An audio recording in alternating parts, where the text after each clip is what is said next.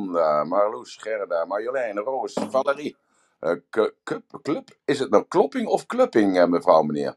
Jessica, Roelof, Vincent, Joyce, Caroline, Nicole, Irma, hij. Hij met een korte ei. Ja, hij met een korte ei. Milena en Lianne. Nou, het gaat al een stuk beter als de eerste keer. Hartelijk welkom allemaal. En Mirjam, wat ben je weer mooi. Goedemorgen. Tuurlijk. Altijd sharp. Ja, dat is waar. Dat is waar. Dat is een ontzettend goede eigenschap van jou. Ja, ja. Ik kan nog wel eens een minuut te vroeg zijn of een minuut te laat zijn, maar dan uh, altijd omstreeks dan, dan ben ik er wel. Maar uh, dat is wel waar. Je bent wel heel scherp altijd, heel scherp. Yes, yes. yes. We, we moeten er ook zijn, hè? We hebben een hele interessant onderwerp. Hè? Er zijn de verschillende rollen in jezelf, maar er zijn ook uh, persoonlijkheden eigenlijk. Want wat is het verschil tussen een persoonlijkheid en een rol? En hoe ontstaat dit eigenlijk? Hè? Hoe ontstaat dus die, die zelfbevlekking, zou ik bijna zeggen. Want ja. zo is het toch eigenlijk wel. Want je, je creëert dus filters voor de toekomst uh, in die persoonlijkheden. En die bepalen heel veel wat je wel of niet pakt. Of uh, dat je gelijk van slag raakt. Of dat je gelijk uh, optimum forma gemotiveerd bent. Of dat je het naast je neerlegt. Of ja, kortom, je schiet gewoon ergens in een rol, in een patroon. En dan, dan ontstaat dat gewoon dat die persoonlijkheid jou dat overneemt. Dus heel interessant, heel interessant. Dat is niet alleen één interessant, maar ook een techniekje om daar vanaf te komen. Tenminste, datgene, de, de deeltjes of de persoonlijkheden of de rollen die je niet bevallen, hoe je daar vanaf kunt komen. Ja. Dus heel, heel interessant. Wie, wie was dit eigenlijk die dit aangaf? Marleen gisteren. Marleen, oh, Marleen. Oh, ja, ja, was moderator ja, ja, gisteren en die uh, heeft haar eigen inbreng daar even in gedaan. Ja. Dus ik zal even de room starten. Goedemorgen iedereen. welkom op deze woensdag. Um, we gaan het vandaag hebben over de diverse rollen in jezelf en de persoonlijkheden. En uh, de room wordt opgenomen. Die kan je terugbeluisteren op ratelband.com onder het kopje podcast en video. En er staat een nieuw event gepland op 11 december. Uh, daar kun je ook alle informatie op vinden, uh, over vinden. En er zal ik eind van de room nog even wat meer aandacht aan besteden. Maar dan gaan we het nu hebben over de verschillende rollen in jezelf. Maar ja, ik wil eerst even de mensen die net binnen zijn gekomen ook even begroeten, waaronder Harold, Annemarie, Hermine en Peter. Ik zie dan Cupping, Clupping in één keer. Nee, die is niet van plaats veranderd. Hoe kan het nou in één keer? Alles is in één keer van plaats veranderd. Katelijne zag ik nog net niet. Uh, Helen komt er in één keer in vallen. Mona, Helena, Ingrid, Brit, Yvonne, Namal en uh, Isra komen binnenvallen. Ja, ja en dan verandert... komen en gaan altijd. Maar dan verandert, dan verandert die, uh, die volgorde Ja, dat klopt. Omdat er dan weer mensen uitgaan en weer bijkomen. En dan als je dan weer verfresht, zeg maar, dan verschillen ze weer van plekje. Dat, dat klopt. Dat is altijd zo hoor, Emiel. Oh, oké, okay, goed. Nou, dat is toch wel dat ik nou die rust gevonden heb dankzij jouw uh, leidinggevend. Ja, ja, Marleen komt nou binnenvallen in één keer. Marleen, jij bent de schuldige waar we het over hebben vandaag. Leuk. ja, dan moet iemand, iemand moet de schuld krijgen. Ja. nou, oké, okay, goed. Nou, uh, wat heb je al gedaan, uh, Mirjam, vanochtend? Ben je al lang wakker? Heb je hond uitgelaten, bed opgemaakt, boel gestoft, zogen? Ja, nou, ik heb gedoucht. Dat is alweer heel wat. Oké, okay, goed. Nou, oké. nou. Ik heb dus het gaat helemaal goed. Mooi, fantastisch. We gaan het hebben over verschillende rollen in jezelf. Eventjes belangrijk. Uh, om te beginnen is het zo dat we natuurlijk uh, even, een, uh, en even herhalen, moeten herhalen wat perceptie is. He, wat perceptie is de beleving. De beleving van iemand die, dus, zodat er een beleving komt. Dus dat is dan die illusie, die kreet die ik vaak zeg, de werkelijkheid is een illusie. Het is jouw, ik ben niet verantwoordelijk voor jouw interne representatie. He, want jij doet met datgene wat ik zeg, doe jij datgene wat uniek is aan jou. Daarom maak je, ben jij ook een unieke persoonlijkheid en ben je anders toevallig als je broer of je zuster, je vader, je moeder of wie dan ook. En hoe is dat proces dus dan? Er zijn twee filters van de werkelijkheid. Daar gaat het doorheen. He, je, je kijkt met je ogen, je ruikt met je neus, je proeft met je mond, je hoort met je oren en je voelt met je huid. Zo, dus dat, uh, uh, en die aanraking, hè, dus dat gevoel met je huid, dat kan zijn uh, kleding, dat kan zijn temperatuursverandering of juist een bepaalde temperatuur, dat maakt allemaal niet uit. Het zijn altijd externe, goed onthouden, externe impulsen. En die externe impulsen gaan dus door een soort zeefje heen, door een soort filter heen. En dat eerste, de eerste filter, dat is je humeur. humeur. Hoe ben jij vandaag? Ben je opgewekt of ben jij uh, positief of ben je negatief? Of uh, vind je, ben je moe? Uh, dus oh, oh, ik ben zo moe, ik ben zo moe. dus dat is ook een stemming. Dat is ook een humeur. Eh, je bent jaloers, of je bent juist haatdragend, of je bent agressief, of je bent juist passief, of je bent... Het maakt niet uit. Dus noem maar wat voor stemming dan ook. En die stemmingen die gaan gewoon door de hele dag heen, heen en weer. Dan zijn er mensen die hebben echt daar last van. Dus die hebben echt stemmingswisselingen. Die gaan van het ene spectrum naar het andere spectrum. Dus als je dat als een lijntje zou zien, en je zou dus dan aan de linkerkant zou je zeggen, nou dat zijn dan negatieve stemmingen. En aan de, aan de rechterkant zijn het positieve stemmingen. Nou, en je, nou, je probeert dat spectrum, dat midden op te zoeken, dus door in balans te zijn. Door bepaalde zaken te doen waardoor jij je lekker gaat voelen of door lekker voelt. Dat kan zijn iets wat je eet, of wat je drinkt, of wat je rookt, of uh, waar je naar kijkt. Of uh, gewoon uh, dat je dat zelf al in de hand hebt met dat state management. En als je dus dan midden in dat spectrum bent, dan is het nog goed, nog fout dan ben je een soort uh, gelaten. dat is dan een soort gelatenheid. Is dat duidelijk als ik dat woord zeg, gelaten? Het maakt, nooit, het, het maakt niet zoveel uit. Ik voel me oké, ik voel me niet slecht, ik voel me niet gelukkig, ik voel me niet bedroefd. Ik, het is gelaten, dus een neutrale stemming. Nou, dat is de eerste filter. De tweede filter, dat is een overtuiging. nou, ik heb al vaker gezegd, een overtuiging is een gedachte. Die heb je zelf ooit een keer gecreëerd. Uh, dat is dus dat je dat zeker weet. Je, je, weet zeker dat God bestaat. Dat weet je gewoon. Hoef je niet over te discussiëren. Dat weet je gewoon. Dat weet je gewoon. En dat, dat voel jij ook als dusdanig. Want dat weten en dat voelen, dat komt daar bij elkaar. Jij weet gewoon dat uh, dat vaccinatieproces, wat er momenteel is, dat is gewoon om, om jou als mens te onderdrukken. dat is om de hele mensen uit, uit te roeien. Want vandaag roeien. Want vandaag over zes jaar, dan, dan zullen al die mensen die gevaccineerd zijn, die krijgen problemen met de voortplanting. Die kunnen geen kind meer voortbrengen. Of die blijven er zelf in, in hun bed slapen. Uh, die blijven er zelf in. Zo. Dus, dus dat is niet een, uh, een weten, maar dat is een gevoel. En uh, elke, elk signaal wat van buiten afkomt, dat wordt gefilterd door, A, door die emotie. Die dan gelijk al getriggerd wordt van ja, maar ik laat me niet vermoorden. En dus dat is dus een, een weerbare emotie. En die gaat dan door die overtuiging heen van het is een conspiracy.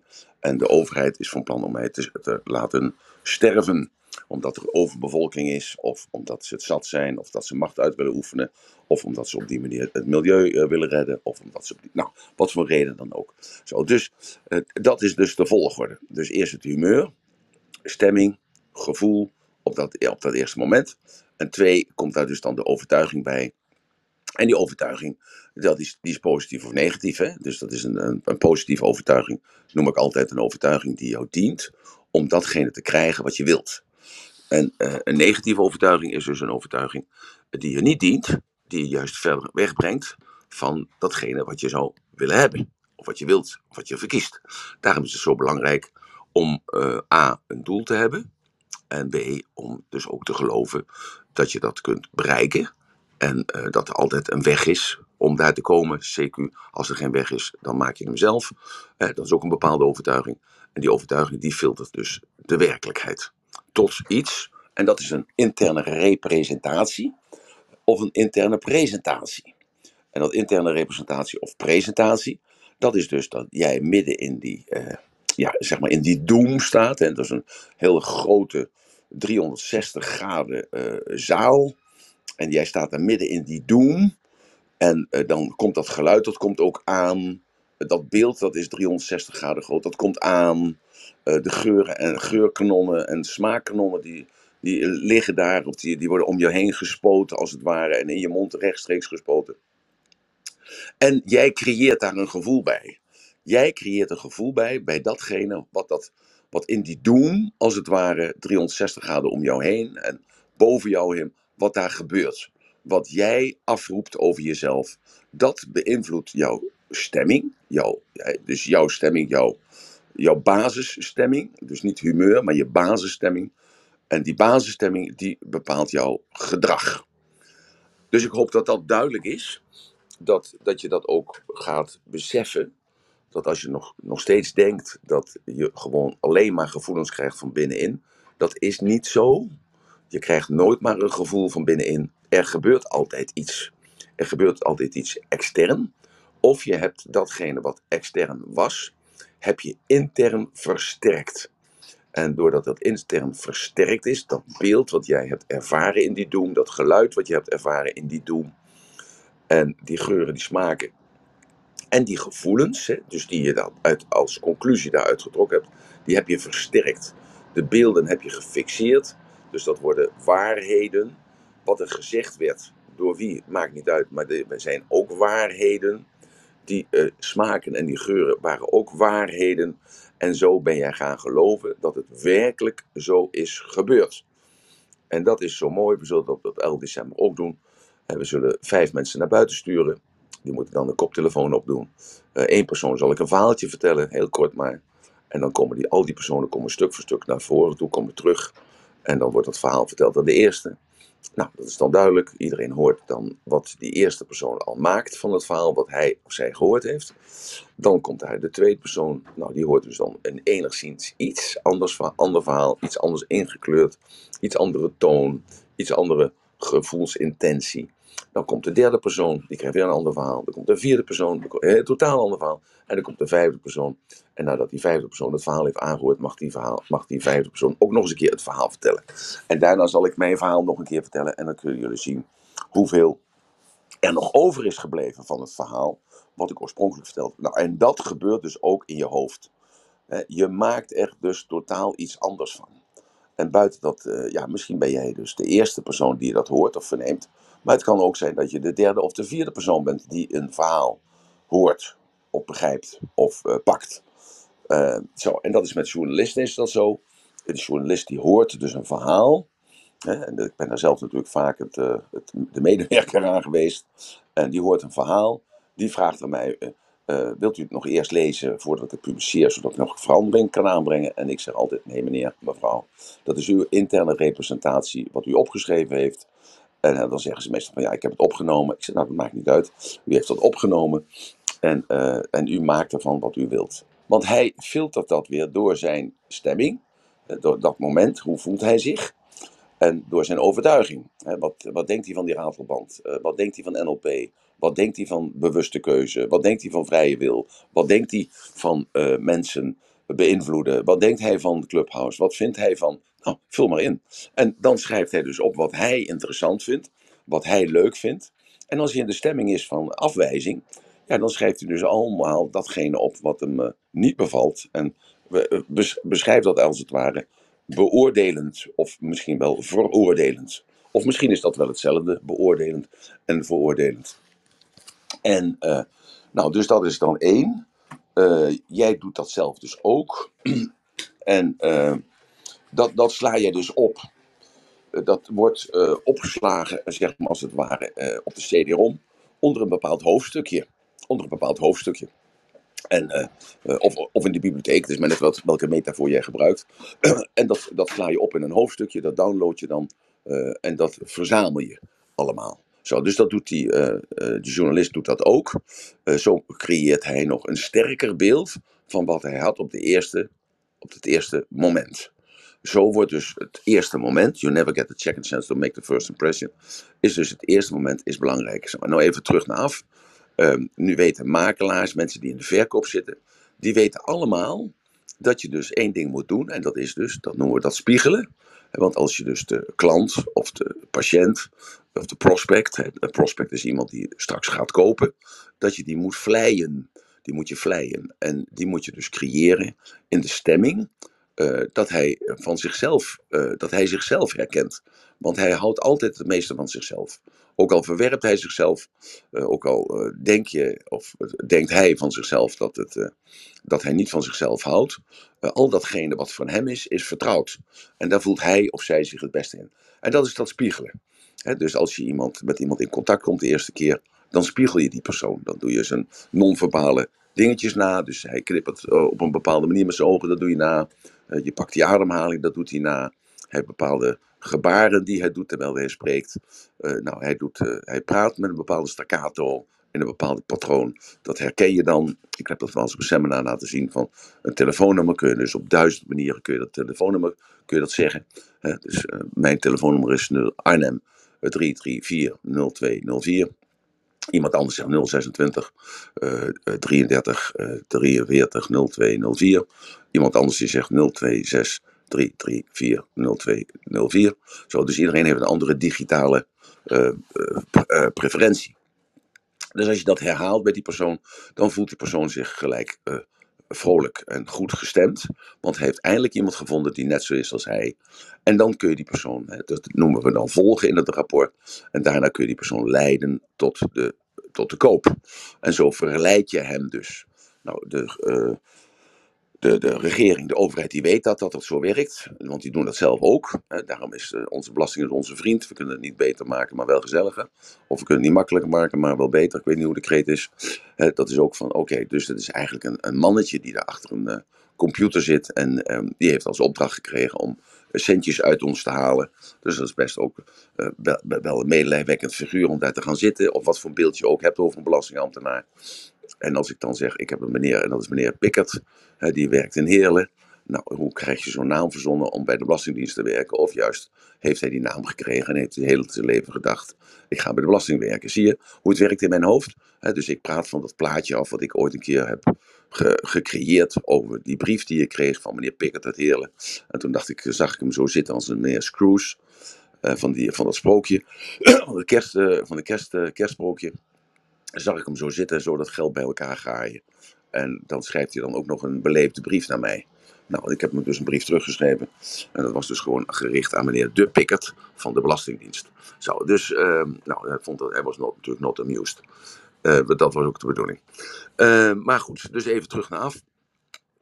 Dus het werkt gewoon zo dat als iemand dus in staat is om jouw stemming te beïnvloeden, dan, is hij, dan, dan heeft hij nog te maken met de tweede eh, de tweede filter. En dat is dus het, uh, de overtuiging die die persoon heeft over verkopers, uh, over therapeuten of artsen, of over het weer, of over datgene wat je zegt.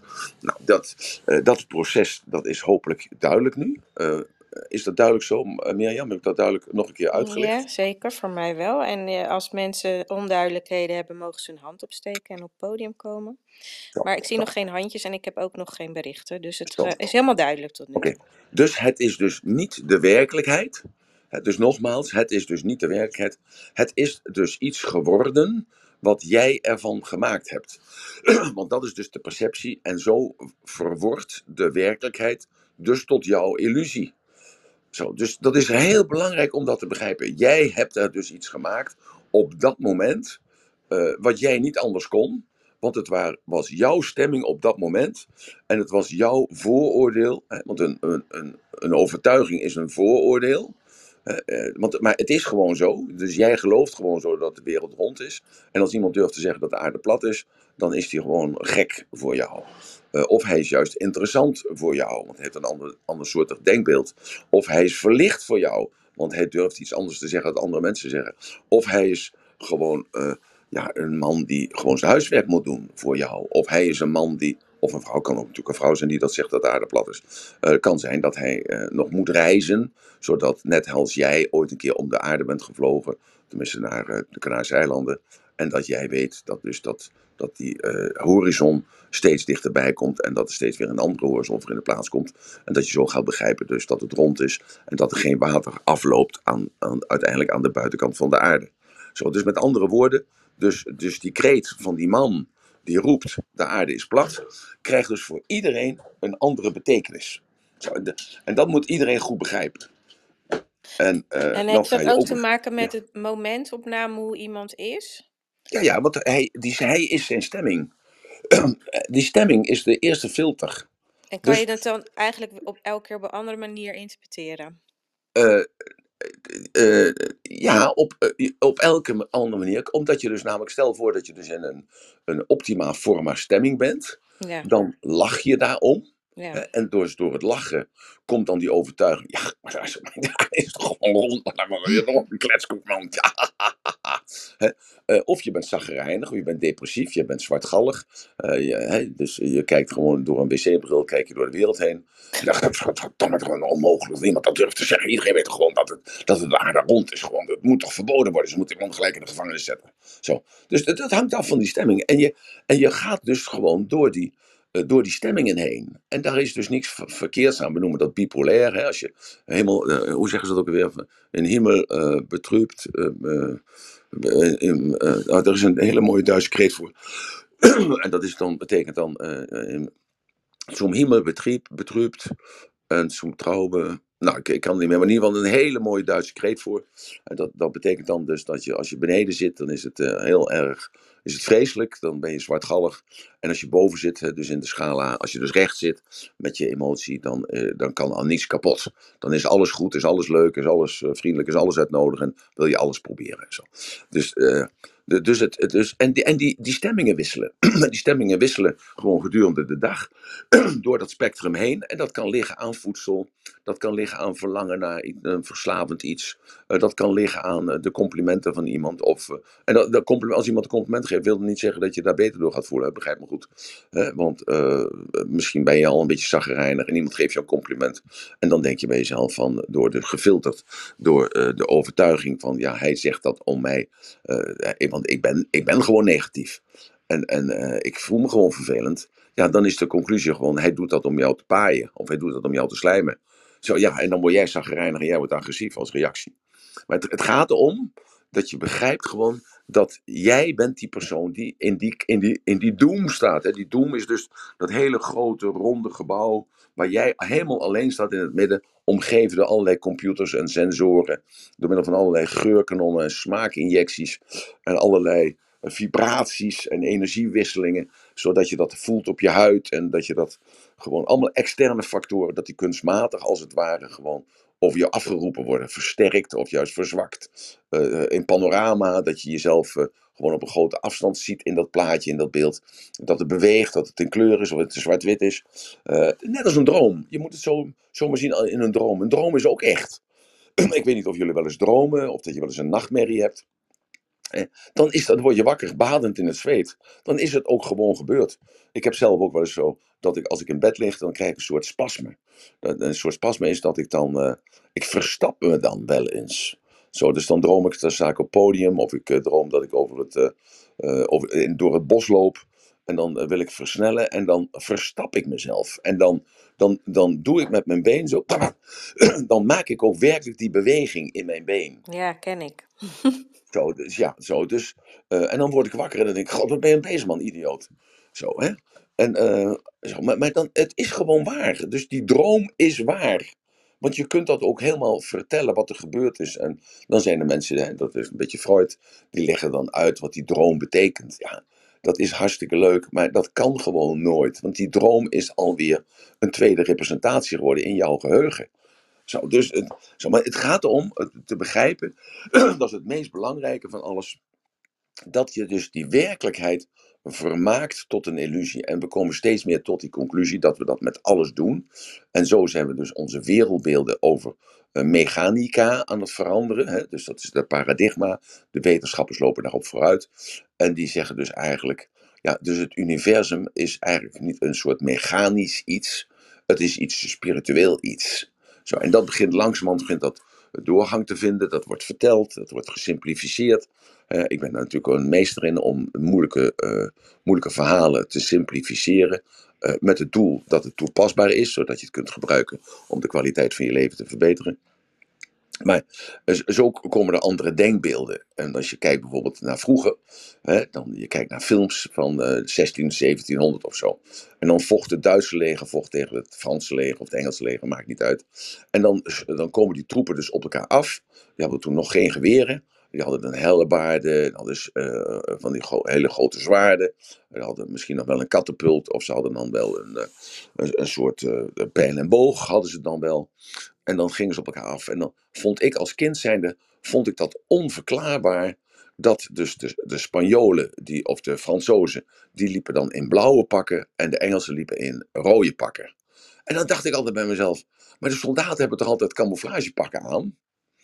En ik denk, hoe kan dat nou? Je bent gewoon een schietgrijf. Ze schieten gewoon op dat rode vlak. Want het al, al is het nog zo donker, je ziet dat rode vlak, zie je. Dus je, je, je roept de dood over jezelf af. Dus ik begreep dat als kind zijn niet. En dat intrigeerde mij mateloos, totdat ik een klein beetje verstand kreeg. En dat ik ging begrijpen dat toen de tijd het een heilig iets was als je stierf in de oorlog. Want voordat je de oorlog inging, ging je voor, voor God en voor vaderland. In die volgorde. Hè? Voor God en vaderland ging je vechten. Ja, en als je doodgeschoten werd, ja, dan was dat, of je werd doodgeknuppeld, of je werd doodgeslagen door een zwaard, je hoofd werd eraf. Dan was dat gewoon, dan ging je naar de hemel toe. Dan was je uit je lijden verlost. Zo, dus dat was een overal paradigma. En daarom vonden de soldaten dat wel goed. Totdat natuurlijk een klein beetje de verloedering. Ja, en dan heb je het weer. Het woord verloedering wil zeggen hè, dat het uh, dus slechter werd. Nee, maar verloedering wil zeggen dat het denkbeeld langzamerhand weggaat. Ja, en toen kwam die camouflage pakken. Maar die, eerst kwam dus de gedachte van. Ja, je gaat wel voor God en vaderland. Omdat het daar beter is. Maar ja, uh, voor het vaderland wil ik wel sterven. Maar voor God wil ik niet sterven. Want daar geloof ik niet meer in. Zo, en toen veranderde dat. En toen was het geen eer meer om te sterven. Nee, toen was het de kunst om er heel uit te komen. Dus het werd een hele andere doelstelling. Ja, en toen ontstond dus die camouflagepakken. En toen ontstond er ook guerrilla-strijd. En toen ontstond er dus een andere manier van oorlog voeren. Dus het begint bij dat denken. En uh, dus door dat denken uh, ja, gaan er nu minder mensen dood in de oorlog. Er zijn er nog altijd te veel natuurlijk. Maar als je nu kijkt naar soldaten, die zijn dus helemaal omgeven door, door, door kogelwerend materiaal. Niet alleen op de borst, maar we hebben ook van die, van die platen, die zijn dan ingenaaid in hun, hoe noem je dat, in hun schouders bijvoorbeeld, en in hun rug hebben ze zo'n plaat op hun benen. Uh, dat hebben we een nieuw soort materiaal voor. Ten heeft dat uitgevonden uit Enschede. Dat is heel licht, is dat nu. Uh, ja, ze hebben bepaalde brillen op. Ze, kunnen, uh, ze hebben nu een bril op dat ze ook in het donker kunnen kijken, infrarood. Ze hebben al een helm op de kop, die gewoon goed gepantserd is. En nu gaan er veel minder mensen dood. En er komen steeds meer drones. Er komt steeds, wordt steeds meer op afstand wordt er gevochten. Dus het wordt steeds meer mensvriendelijker, de oorlog. Zo, en dat wordt allemaal ingegeven door het feit van dat we nu individualistisch bezig zijn. En ik wil me wel even een tijdje verhuren als soldaat. Uh, en dan, uh, dan uh, verhuur ik me voor twee jaar of drie jaar. Dan word ik uitgezonden. Dan krijg ik ook nog smartengeld. En ik krijg allerlei toeslagen dat ik wacht moet lopen. dus dan is het een manier om geld te verdienen. En dat je wel eens een keer doodgeschoten zou kunnen worden. Of je kunt gehandicapt terugkomen. Ja, dat wordt helemaal niet meer ingecalculeerd. En daarom hoor je vandaag de dag over mensen die terugkomen van de oorlog. Tenminste, sinds een jaar of 60 is dat na de Tweede Wereldoorlog pas gekomen dat die mensen PTSS hebben. Dat komt omdat die mensen een hoger bewustzijnsniveau hebben, CQ. Ze stellen zichzelf meer centraal dan het collectief. Is dit duidelijk uitgelegd zo? Jazeker. Ik moet het eventjes zo. Oké, nou, dus uh, om te begrijpen, nog een keer dus, hè, nog een keer dus. Uh, dus jij staat midden in die, in die doom. En alles wat binnenkomt, dat uh, beleef jij dus. Dat is een tweede representatie van de werkelijkheid. Dat is een tweede representatie van de werkelijkheid. En dat wordt jouw illusie. En jij slaat die beleving, sla jij op. Dus uh, gewoon in jouw computer, op je CD-ROM, of in de bibliotheek, of in de jukebox, of in, uh, ja, hoe je het ook zeggen wilt, maakt allemaal niet uit. Jij slaat dat op in een bepaald hoofdstukje. En dat hoofdstukje, dat wordt steeds groter bepaalde hoofdstukjes wel en bij andere hoofdstukjes niet. En, en hoe je dat op, uh, opbergt, uh, misschien doe je dat onder de emotie van dit wil ik niet. Of doe je dat onder de emotie van uh, aangenaam. Of, of heb je een, een hoofdstukje soldaat, een hoofdstukje, ja, wat voor, hè, zoals de Jong zei, van het is de krijger. En wat was het nog meer? En, en degene die, de strijder en de mens. Zo, dus dat zijn archetypes. En die geloofde dus dat jij uh, maar vier van die vakken had waar je dat in stopte. Nou, we weten nu langzamerhand dat het niet vier vakken zijn, maar dat het oneindig vakken zijn. En al die oneindige vakken waar jij dat in opgeslagen, opgeslagen hebt, dat worden dus steeds, die worden steeds belangrijker. Dus je hebt bijvoorbeeld iemand, het zielige kind. Nou, het zielige kind. En daar stop je alle afwijzingen in die jij zo ervaart. En, die, en dat zielige kind, wat vol met afwijzingen zit, wordt steeds groter en steeds sterker. Want het krijgt steeds meer kennis, het krijgt steeds meer ervaringen, het krijgt steeds meer uh, bevestiging van dat het een zielig kind is. En dat is dat deel. En je hebt een ander deel, dat is het sportieve deel. En het sportieve deel, eh, dus dat is een, een vakje sport, sportiviteit. Dus je kijkt, je vindt het leuk om naar voetballen te kijken, je vindt het leuk met een balletje te trappen. En daar stop je dan in dat je ook eens een keer je spier verrekt hebt. En je, zet er ook in dat je eens een keer gewonnen hebt. En je zet er ook eens een keer in dat je niet uh, opgesteld werd. En daar stop je ook, nou zo, daar stop je allerlei dingen in. En zo heb jij dus jouw, ehm, jouw, jouw hoe noem je dat, jouw afdeling, zoon. En als je een kind krijgt, dan tap je uit dat zoonachtig iets. En denk je van, hoe deed papa nou dat ook alweer? Hoe deed mama dat ook alweer? Nou, en dan word je vader. En als je dan vader bent, ja, dan, eh, dan tap je af en toe nog wel eens in dat, in dat stukje zoon, of stukje, in dat stukje man, of in dat stukje jongen, in dat stukje wat uh, opvoeder, in dat stukje school. Daar haal je allemaal ervaringen uit. Zo. En elke keer, dat, dat voed jij dus dan in dat stukje vader. En zo ontstaan er delen. Ontstaan er delen waar jij aandacht aan geeft. En ik persoonlijk geloof het volgende. En dat, dat is niet proefondervindelijk, maar ik merk dat. Ik heb dat aan al mijn kinderen gezien. En misschien heb jij dat ook wel gezien op het moment dat ik je dat vertel. Of misschien wilde ik dat zo zien, zou ook kunnen, hè, natuurlijk. En dat is dit: dat mijn kinderen allemaal tot ongeveer zeven jaar allemaal slim waren. Ze hadden een hoog oplossend vermogen. Ze hadden een gigageheugen. Uh, ze deden alles met plezier. Uh, ze waren bereid om alles te doen. En toen op een zeker moment is er iets gebeurd in hen. Uh, en ik weet niet wat dat is. Dat, dat, dat intrigeert mij zo. Dat ik dat nu ook goed in de gaten hou bij Betteke. Die is dus nu ander, één jaar en twee maanden. Dus wat zij allemaal doet, ik leg dat ook vast met foto en met film. En ik ben zo benieuwd hoe dat nu loopt tot en met haar zesde of tot en met haar zevende. En of dat dan ook gaat gebeuren wat met die andere is gebeurd. Want op een zeker moment, als die kinderen dus iets ouder worden, vergeten ze alles wat ze hebben meegemaakt die eerste zeven, acht jaar. Althans bewust, hè? En tot hun zevende en achtste kunnen ze nog alles vertellen wat ze meegemaakt hebben. Precies kunnen ze vertellen dat ze op vakantie zijn geweest toen ze twee waren. Dat ze billenkoek hebben gekregen toen ze anderhalf waren. Dat ze uh, terecht of onterecht behandeld werden. Kortom, dat weten ze nog. En op de een of andere manier uh, ontstaat er dus iets op die zevende, achtste jaar. Het kan ook negen zijn, het kan ook zes zijn. Ontstaat er iets dat ze het vergeten. En ik denk persoonlijk dat ze dat niet vergeten, maar dat gaat in het onderbewustzijn. En dat is nou dat onderbewustzijn. Dus ze slaan het op op een andere plaat. Dus ze slaan het op in de iCloud. En je hebt er niet direct toegang toe, omdat ze dus tot aan dat moment al die ervaringen hebben opgeslagen als ervaring, maar niet hebben gecatalogiseerd. Dus niet onder een hoofdstukje hebben, uh, niet onder een hoofdstukje hebben opgeslagen, omdat ze nog geen overtuigingen hadden. ze hadden nog geen overtuigingen. Dus ze hebben het opgeslagen als zijnde van dat het zo gebeurd is. Punt. En hebben daar nog geen conclusies uitgetrokken. Dat ben ik gaan geloven. Door, dus, door dat kijken naar mijn kinderen en door de conclusie te komen van op een zeker moment gebeurt er dus iets. En dat schijnbaar is, dat is dan bewustzijn. Dat ze uh, zo ver geladen zijn dat ze het niet meer aankunnen. En dat ze dus een systematiek ontdekken bij zichzelf van hé, hey, ik moet het catalogi catalogiseren. Ik moet het dus onderbrengen in bepaalde stukken. Categoriseren. hoe noem je dat? Categoriseren. Categ uh, in categorie, ja, in categorieën opslaan. Ja, dat is een goede. Ja, ja, dat is veel beter als een catalogiseren. Ja, catalogiseren. Ja. Zo. En, en dan krijgen ze bewustzijn. Dan pas krijg je ze bewustzijn. En voor die tijd is alles doorgecijpeld naar het onderbewustzijn, CQ, gestuurd naar de, naar de iCloud. En dat hoeven we niet meer te onthouden. Hetzelfde is bij jou of bij mij. Ik praat mezelf maar even na. Hè. Ik hoef het telefoonnummer niet meer te weten, want ik heb het opgeslagen. Ik heb dat eerst nog wel proberen te onthouden. Uh, uh, ook toen er dus zo'n zo'n dingetje kwam op de zaktelefoon van de, de op, op, de Nokia baksteen. Hij kwam toen dus iets kunnen nummers opslaan. En toen dacht ik, ja, maar je weet die nummers toch? En dus dat heeft ook een tijdje geduurd voordat die weerstand weg was. je moet nummers onthouden. Dat is goed voor je hersenen. Je hersenen zijn een spier.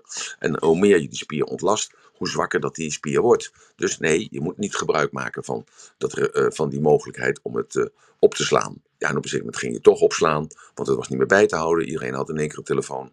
Je moet niet vergeten, ik kom dus uit een tijdperk waar uh, enkel alleen maar bedrijven een telefoon hadden. En dat waren dan ook nog maar zes nummers. Dus dat was makkelijk te onthouden.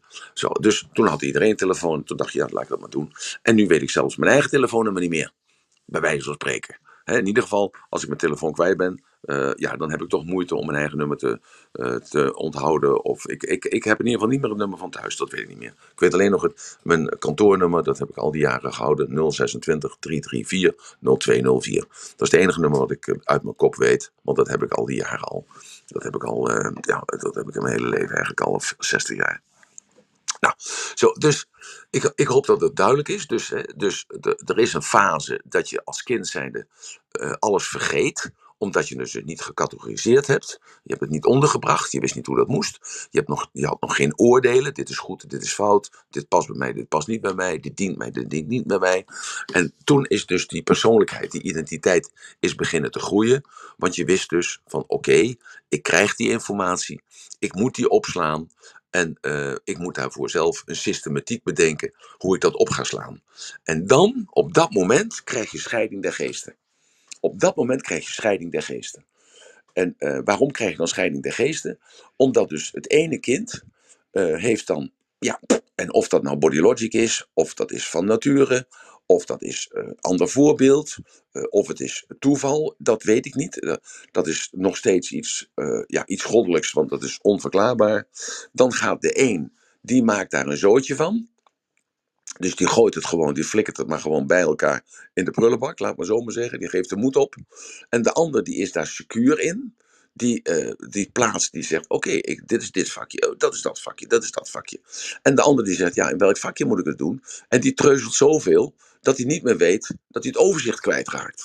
Zo, ik, denk dat, dat daar dus iets gebeurt in, in die fase van het leven, dat je uh, wel of niet leert om het op de juiste plek op te ruimen of neer te zetten.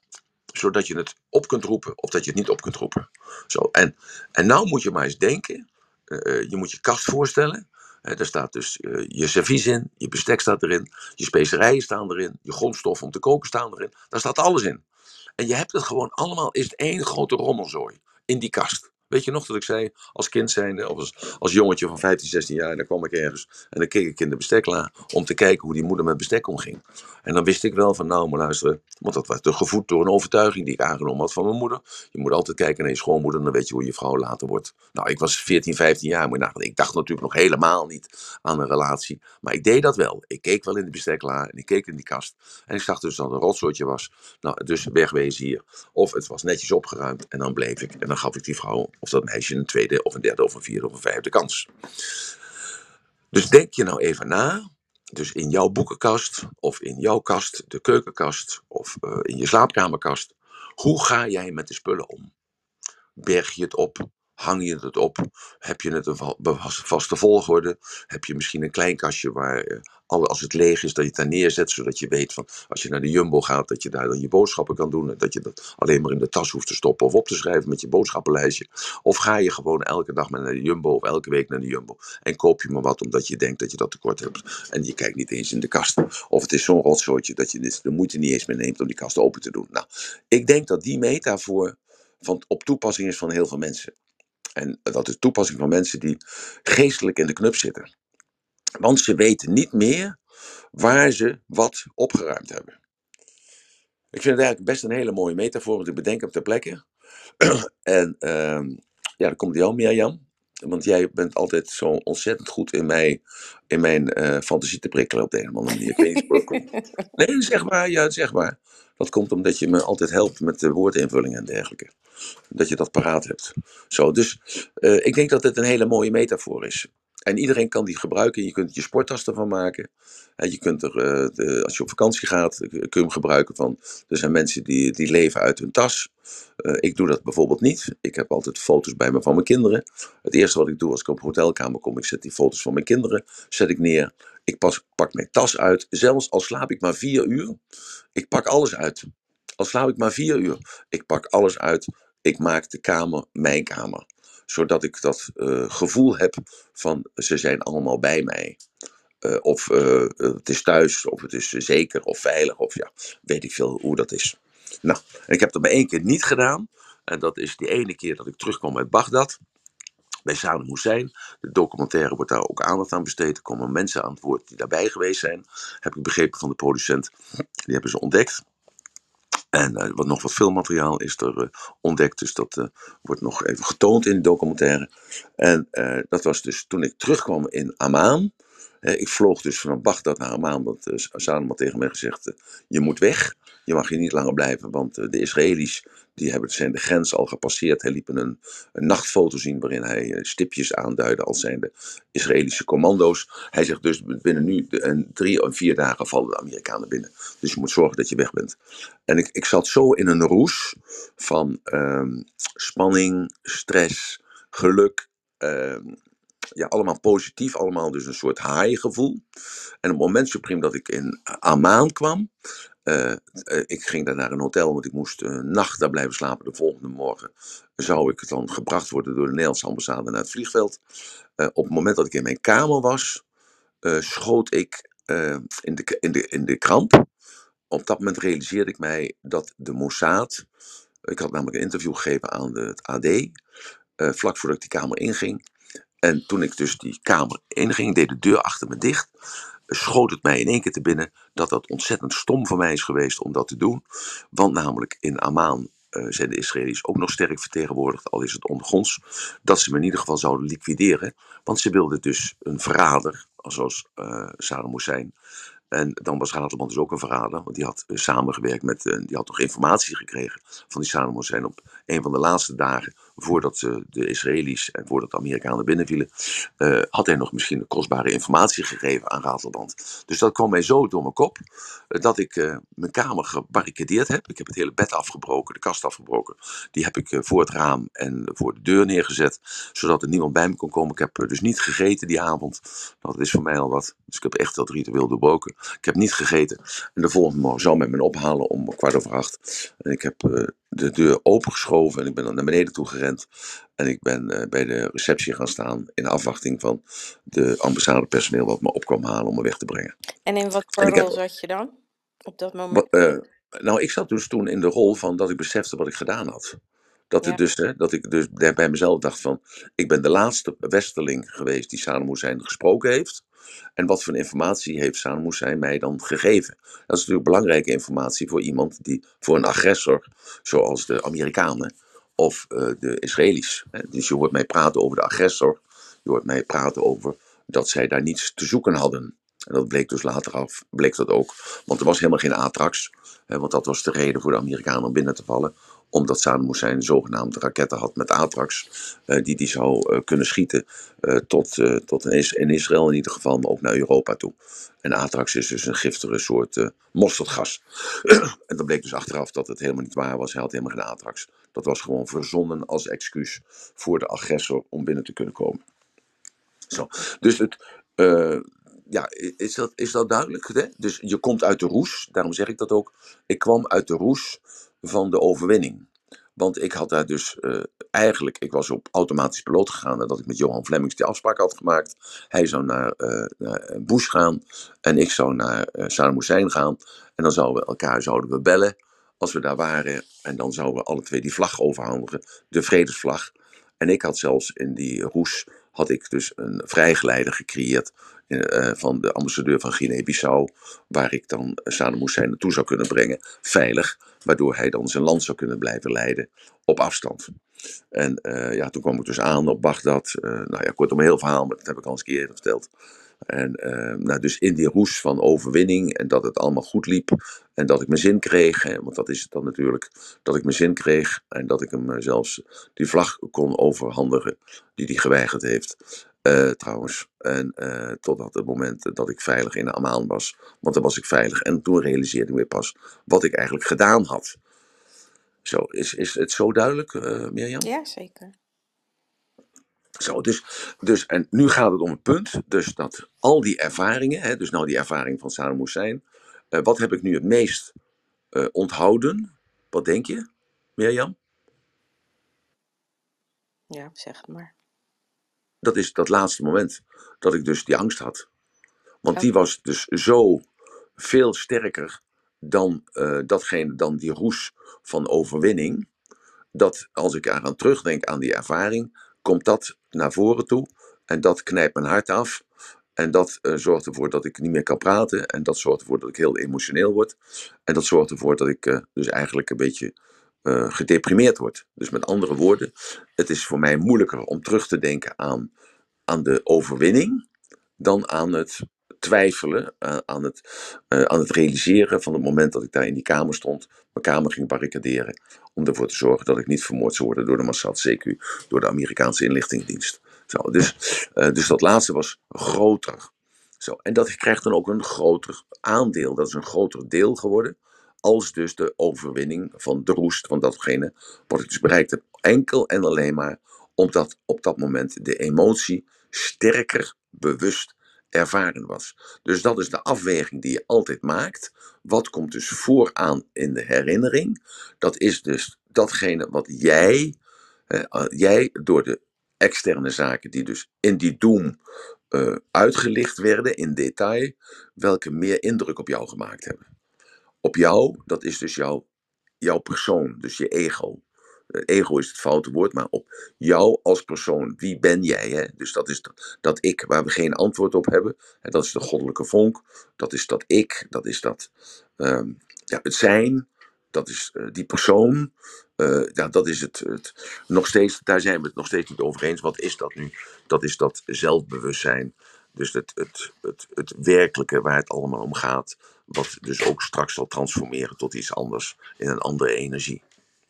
Dus daar kunnen we geen antwoord op geven. En die, uh, ja, die ervaart dat zo en zo bouw jij je persoonlijkheid op. Dus door de ervaringen van gisteren word jij dus wie jij nu bent. Want vanuit die rollen, vanuit die persoonlijkheden, vanuit die delen, handel je. En wat ik nu elke keer zeg, uh, in, in elke room, zeg ik dus elke keer, als je dus in een niet vermogende stemming bent, dus je, je doet dus iets wat je niet wilt, dan moet je teruggaan naar een moment dat je het wel kon. En die zijn er genoeg. Want uh, als kind van zeven of van acht jaar, dus dat je het be bewust bent gaan rubriceren, en je bent, heb je dus opgeslagen, daar kun je dus met je geheugen aan teruggaan. Je kunt teruggaan naar een tijd dat je je krachtig voelde. Je kunt teruggaan naar een tijd dat alles voorbeeldig liep. Je kunt teruggaan naar een tijd dat, je, uh, dat het super ging.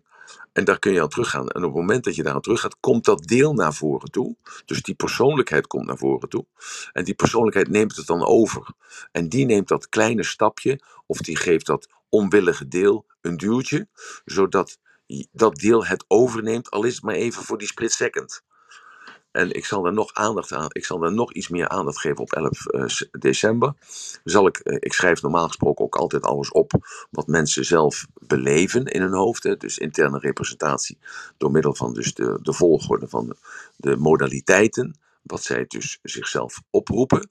En ik zal dan laten zien, door middel van de camera die we bij ons hebben, zal ik dan laten zien op het moment supreme dat dat andere deel overneemt. Dus dat dat, positieve deel, dat sterke deel, dat krachtige deel het overneemt. En dan zie je als het ware een schok in die mensen. En dan zie je dus uh, in die persoon die daar dan staat, zie je een schok van herkenning in zichzelf. En dan in die schok van die herkenning in zichzelf, in die split second, nemen ze de, doen ze up, dat even, waardoor ze dus die die bal kunnen draaien. En dan is het niet die bal, maar het is als het ware net als een krukas van een auto. Ik weet niet of je weet hoe zo'n krukas van de auto erop zit. die, het is niet rond, maar daar zit, daar zit een bepaald moment in dat hij een slag maakt. Hij heeft kracht nodig om net over, die, over dat heuveltje heen te komen. En dan, hup, oké, daar gaat hij weer. En dan, hup, daar gaat hij weer. Zo.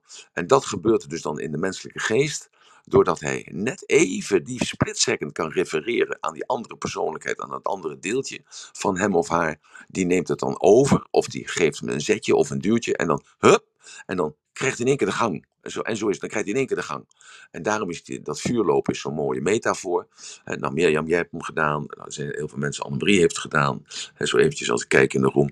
En dan is dat van, ja, kan ik dat dan wel? Je voelt dat, je voelt dat vuur, voel je schuren tegen, de, de, de tegen je, uh, het, het, haar van je, van je enkels. Je, je, ruikt het, uh, het, brandende kool en alles in jouw lichaam schreeuwt om het niet te doen. Alles, al het ratio in jou zegt dat het niet kan, dat, dat je het niet durft, dat je het niet hoeft te doen, dat er geen enkele verplichting aan is. En dan toch op de een of andere manier, dan gebeurt er dus iets en dat komt dus, je doet je ogen omhoog, hè, dus je komt in een visuele stemming. Ik dwing je als het ware in een visuele stemming. Je ziet mij ook bij de ene persoon langer staan dan bij de andere persoon staan. Dus ik help jou daarmee. Je komt in de visuele stemming. Je ziet ook regelmatig dat ik zeg, nou, stap jij maar even terug, want je bent er nog niet klaar voor. Zo, en dan komt die persoon weer terug. En dus kijk omhoog, adem in.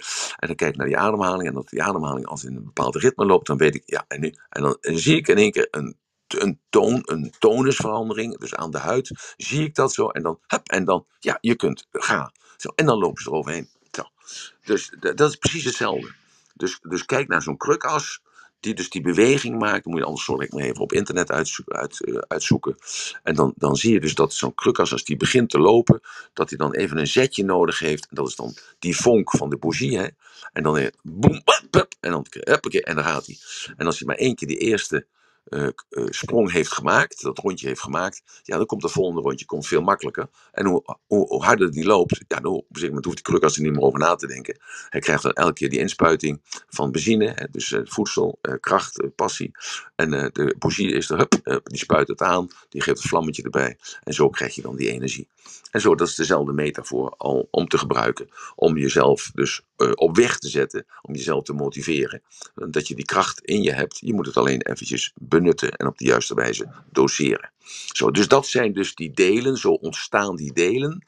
En zo gebruik je die delen, dus de andere eh, persoonlijkheden zou je bijna kunnen zeggen eh, om jezelf te rit te houden. Zo, en wat zijn er mensen die schizofreen zijn? Mensen die schizofreen zijn, die hebben ook die delen, net als jij en ik. Eh, dat zijn allemaal extreme delen, net als jij en ik. Want jij hebt ook extreme delen. Bijvoorbeeld verslaving, eh, of verliefd zijn, of houden van. of hatelijk zijn, of dus ha- haatdragend zijn. Of zoals ik dat voorbeeld net noem, van die... eh, eh, van, van, die, eh, van die angst die er over mij kwam nadat ik mij besefte. Dat, hè, dus dat is, ik besefte me dat hoe, wat gevaarlijk ik had gedaan en wat de consequenties zouden kunnen zijn. Dus ik bedacht dat zelf uit mijzelf, dus vanuit mijn, vanuit mijn eigen ik, vanuit mijn eigen bewustzijn. En, eh, dus, dus iedereen heeft dat. En wat is nou schizofrenie? Schizofrenie is dat je extreme persoonlijkheden hebt, die we allemaal hebben. En dat je die extreme persoonlijkheid dan ook laat gaan. En ook dat doen wij allemaal. Alleen we hebben onszelf toch nog bepaalde grenzen gesteld. En dus we roepen hem of haar, dus dat deel, roepen we door andere delen tot orde. Maar die man of vrouw die eh schizofreen is, die kan dat niet. Die, die, eh, die moet het laten lopen, die moet het laten gaan. En die gaat mee, zijn, dus zijn persoonlijkheid, zijn, zijn ik gaat mee met dat deel. En hij vergeet zichzelf. Daarom doen ze in de rechtbank dan ook zeggen ze van ja, hij was dat niet zelf. Het was een ander deel van hem die die vrouw vermoord heeft, of die die persoon verkracht heeft, of die die agressie heeft veroorzaakt. En daarom moet hij in behandeling, zodat hij de, die scherpe kantjes daarvan af kan slijten. Zijn die vragen over? Ik zie geen handjes. Ik heb wel een eh, verzoek of dat eh, morgen eventueel de verdieping in de persoonlijkheden kunnen besproken worden. Omdat ze het heel interessant vinden. Ja. Eh, ja, jij zegt ze. eh, is het een vrouw of is het één? Of eh, zijn er meerdere personen die dit gevraagd hebben? Of denk is dat als er nu één persoon. even één. Ja, ja, ja. Of denk je dat als één persoon dat vraagt, dat de andere persoon dat vragen? Ja, ja dat is goed. Dat, dat kunnen we doen. Dus dat is goed. Maar het gaat eerst om het principe. Ja, hè. Dus dat, dat je het principe pakt van dat je zelf dus de, de, de regisseur bent en de producent bent van je leven. En als je dan terugkijkt op je leven, en of je dan eh 20 bent, je kijkt terug op je leven. Of je bent 25, je kijkt terug op je leven.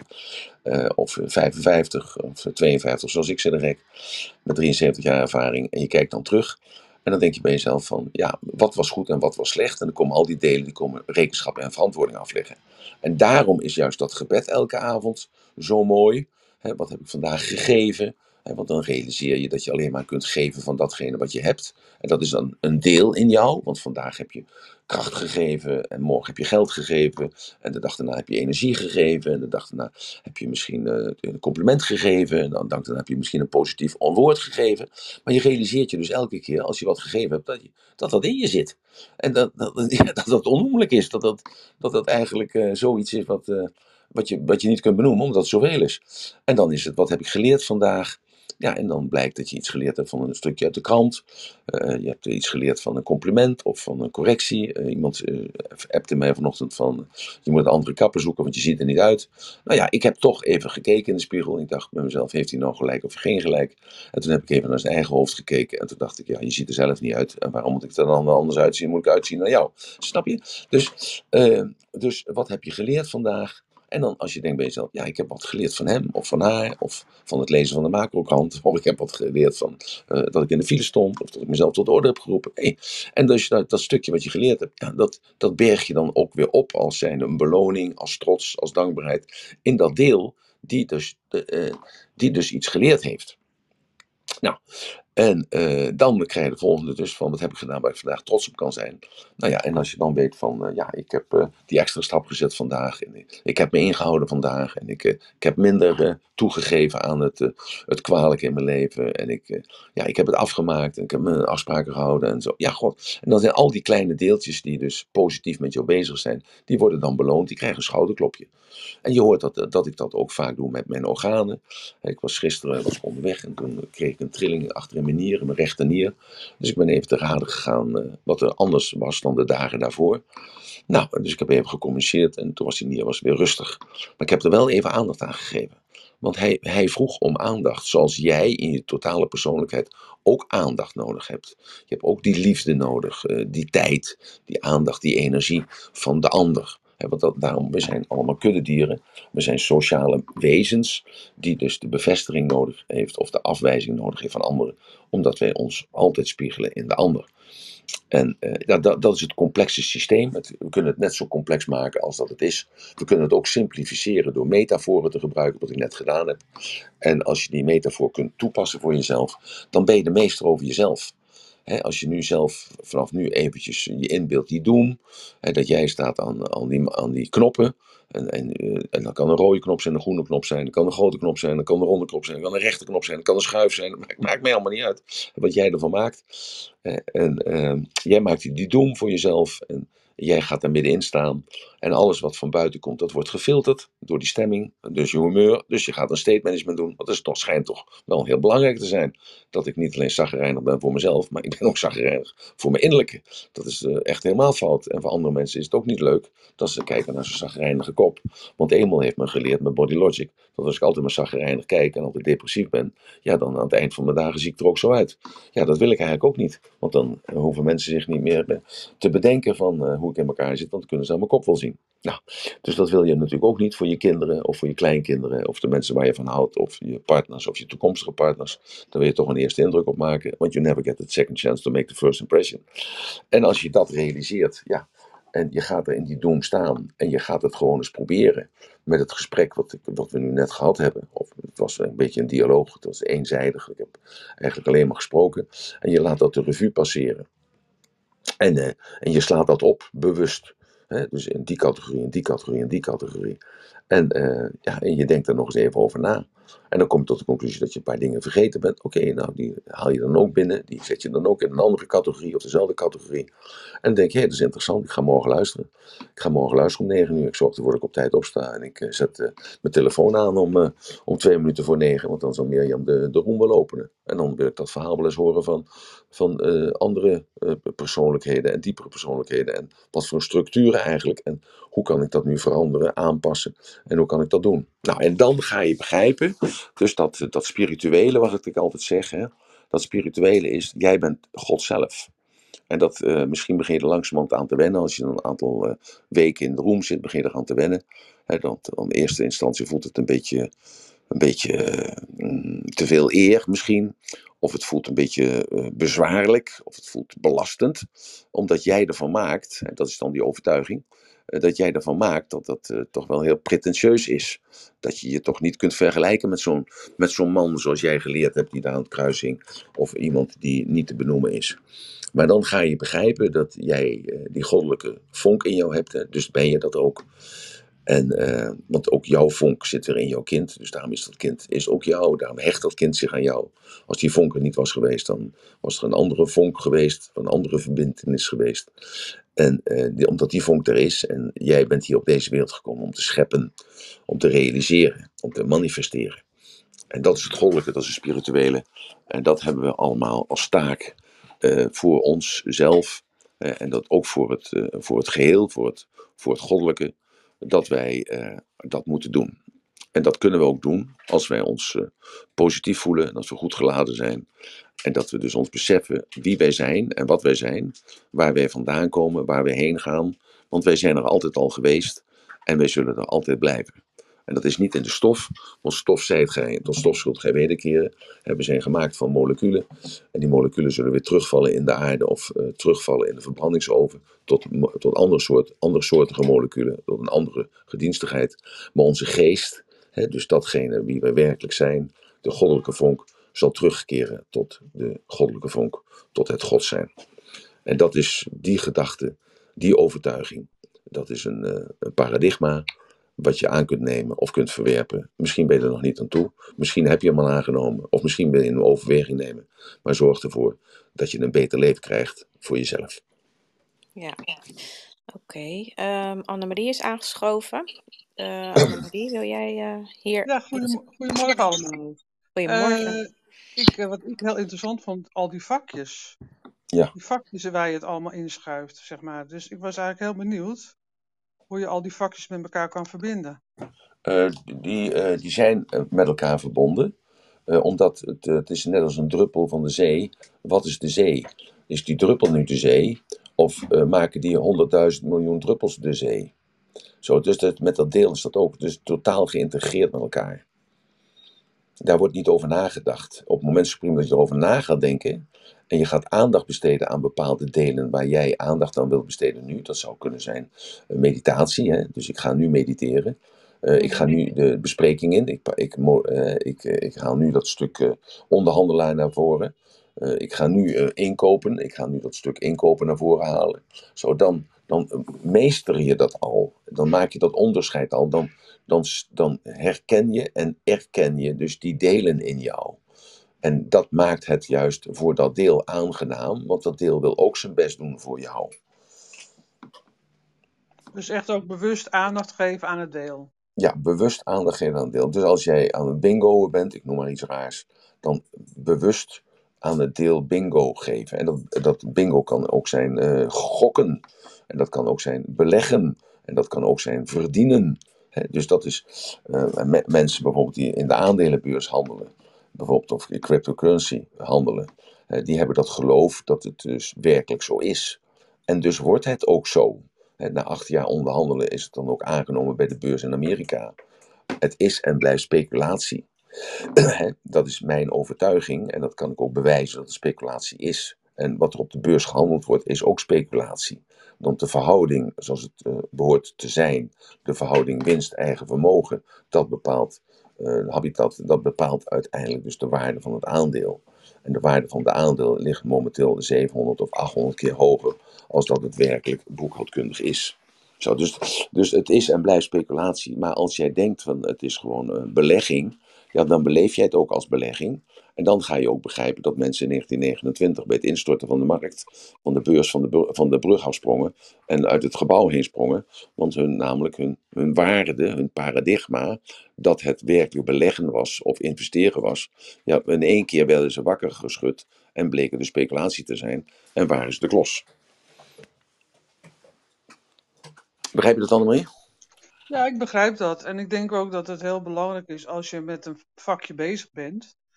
Dat je, en je bent daar met aandacht mee bezig. Ik noem wat je kinderen of je bedrijf. Of, dat, hoe, hoe kan je dan ook al die vakjes uh, met elkaar uh, in goede banen leiden? Hè? Want, nee, je bent, uh, je bent met het ene vakje bezig, dus het gaat om de kwaliteit. Hè? Dus je bent met je kinderen. Van. Ja, nee, dus dat vakje. Kijk, dat, vak, dat vakje is, is, is dus de herinnering. Het is de ervaring. En dat, dat komt dus eerst in die ervaring die jij onbewust hebt ervaren als kind zelf zijn. Dus als een referentiekader. Maar er komt ook in dat, uh, dat jouw oom of jouw tante uh, je neef en nichts behandelde. Uh, of dat je een film hebt gezien, of dat je een boek hebt gelezen daarover. En dat jou dat aangesproken heeft en dat jij dat in dat vakje hebt gelegd. Misschien heb je een film gezien als Schindler's List. En wat heb je daarvan onthouden van dat Schindler's List? Dat die man zo goed was? Of die Joodse knecht die daar uh, uh, ringen stond te slaan? En dat hij opkeek naar die naar die meneer Schindler. En dat dan aan het eind van de rit, Schindler die was dood. En hij ging hem uh, naar zijn begraafplaats toe. Misschien is je dat wel blijven hangen. Dat weet ik niet. Maar daar is dan die film goed voor geweest, voor die ene herinnering. Of misschien heb je wel tien herinneringen. Eh, dat je alleen maar ziet dat dat meisje een kleur krijgt op het moment dat ze lopen eh, vanuit de ghetto richting de gaskamers.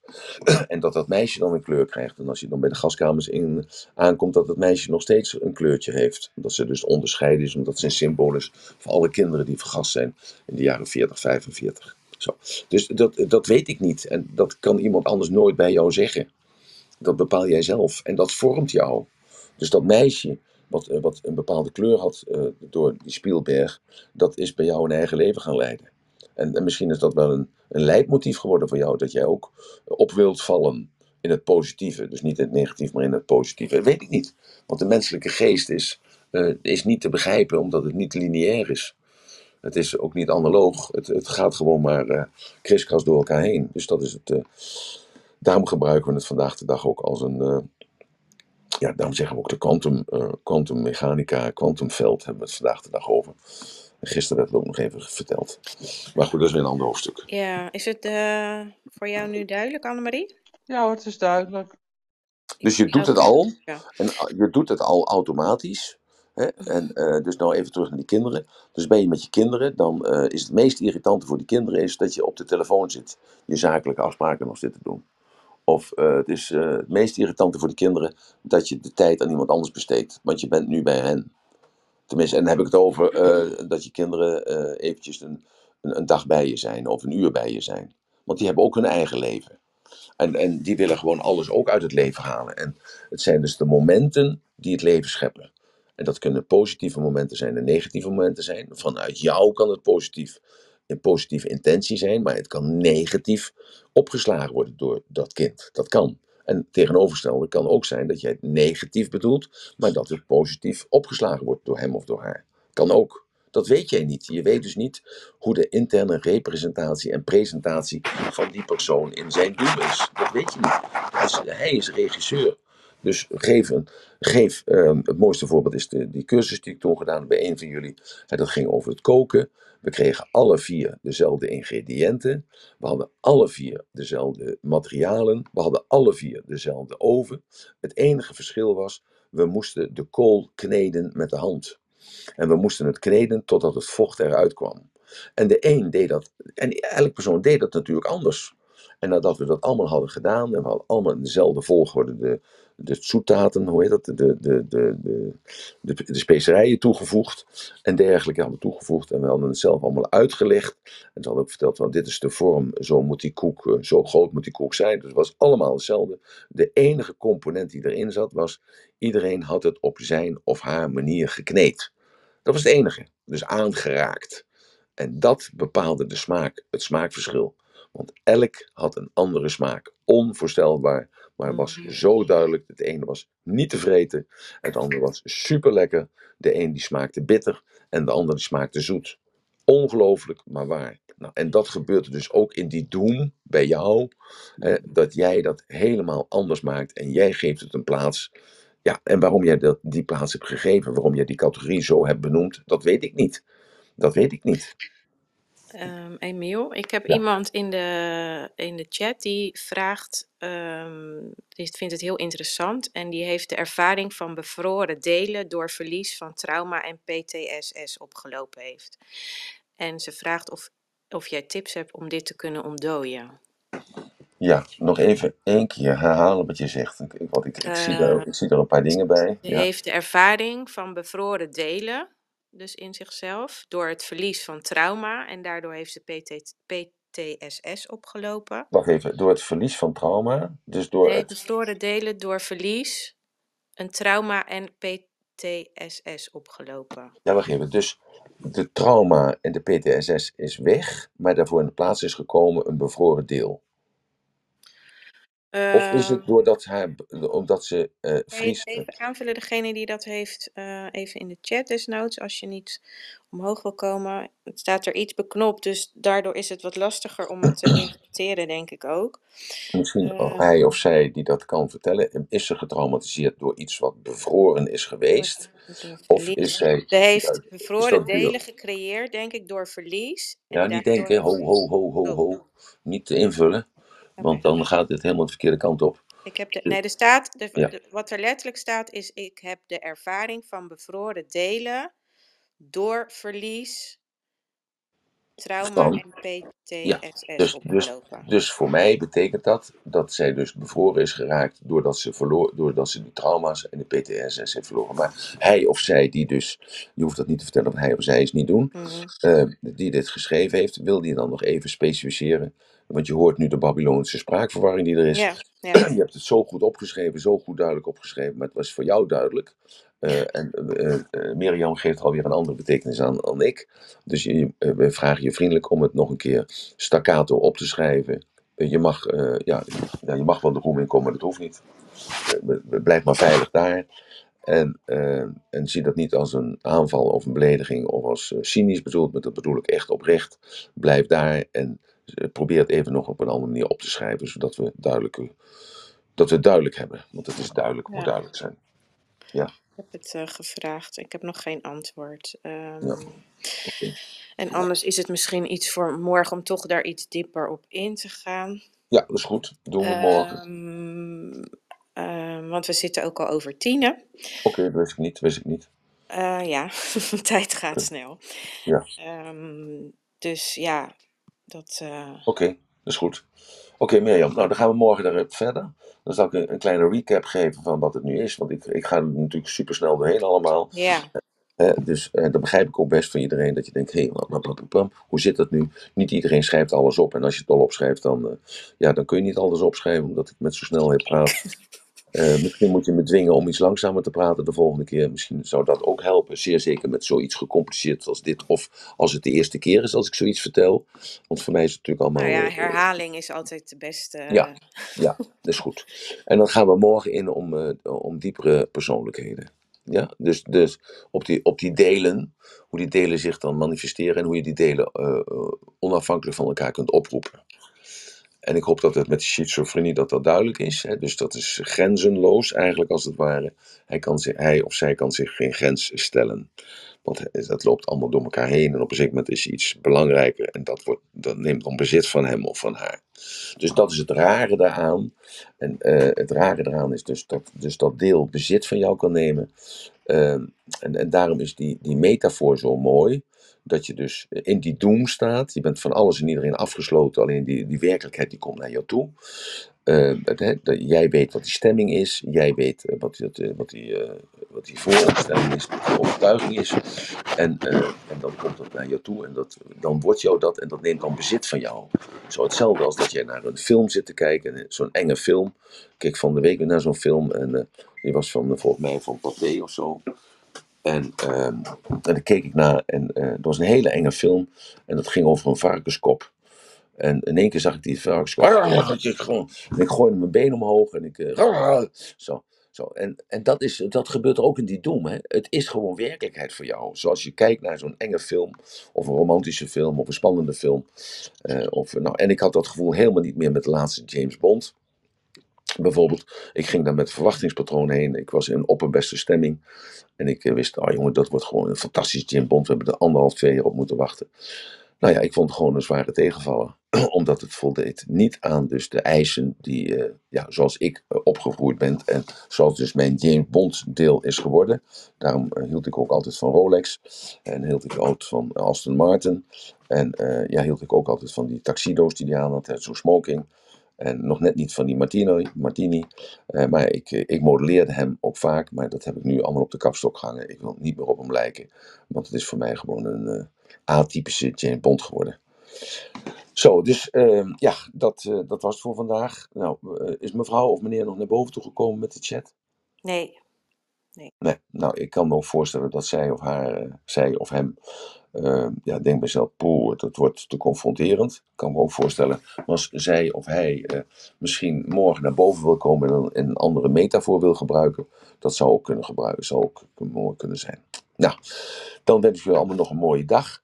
En het ratelbandje voor vandaag is, denk hier nou eens over na wat ik je verteld heb.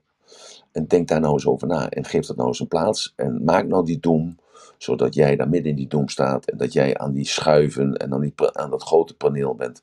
Dat jij die eigen kleur kunt invullen en dat jij eh, je eigen geluid kunt maken. Dat je die geuren, dat je die aan kunt passen, zodat je het lekker vindt of eh, vies vindt. Of je het motiveert of demotiveert, dat moet je er zelf uitvinden.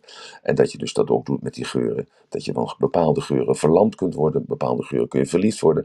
Van bepaalde geuren krijg je bepaalde beelden terug, dat je teruggeworpen wordt in een ander deel van je. En als je daar bewust van wordt, gewoon eventjes gewoon voor jezelf, al is maar vijf minuten voordat je de nadat je de telefoon hebt uitgezet, dan is dit weer een kostbare les en een kostbaar moment. En dan gaan we weer verder op het weg, wat ontstreepje wikkeling en inzicht in jezelf geeft. Dank jullie wel, een mooie dag en tot morgen.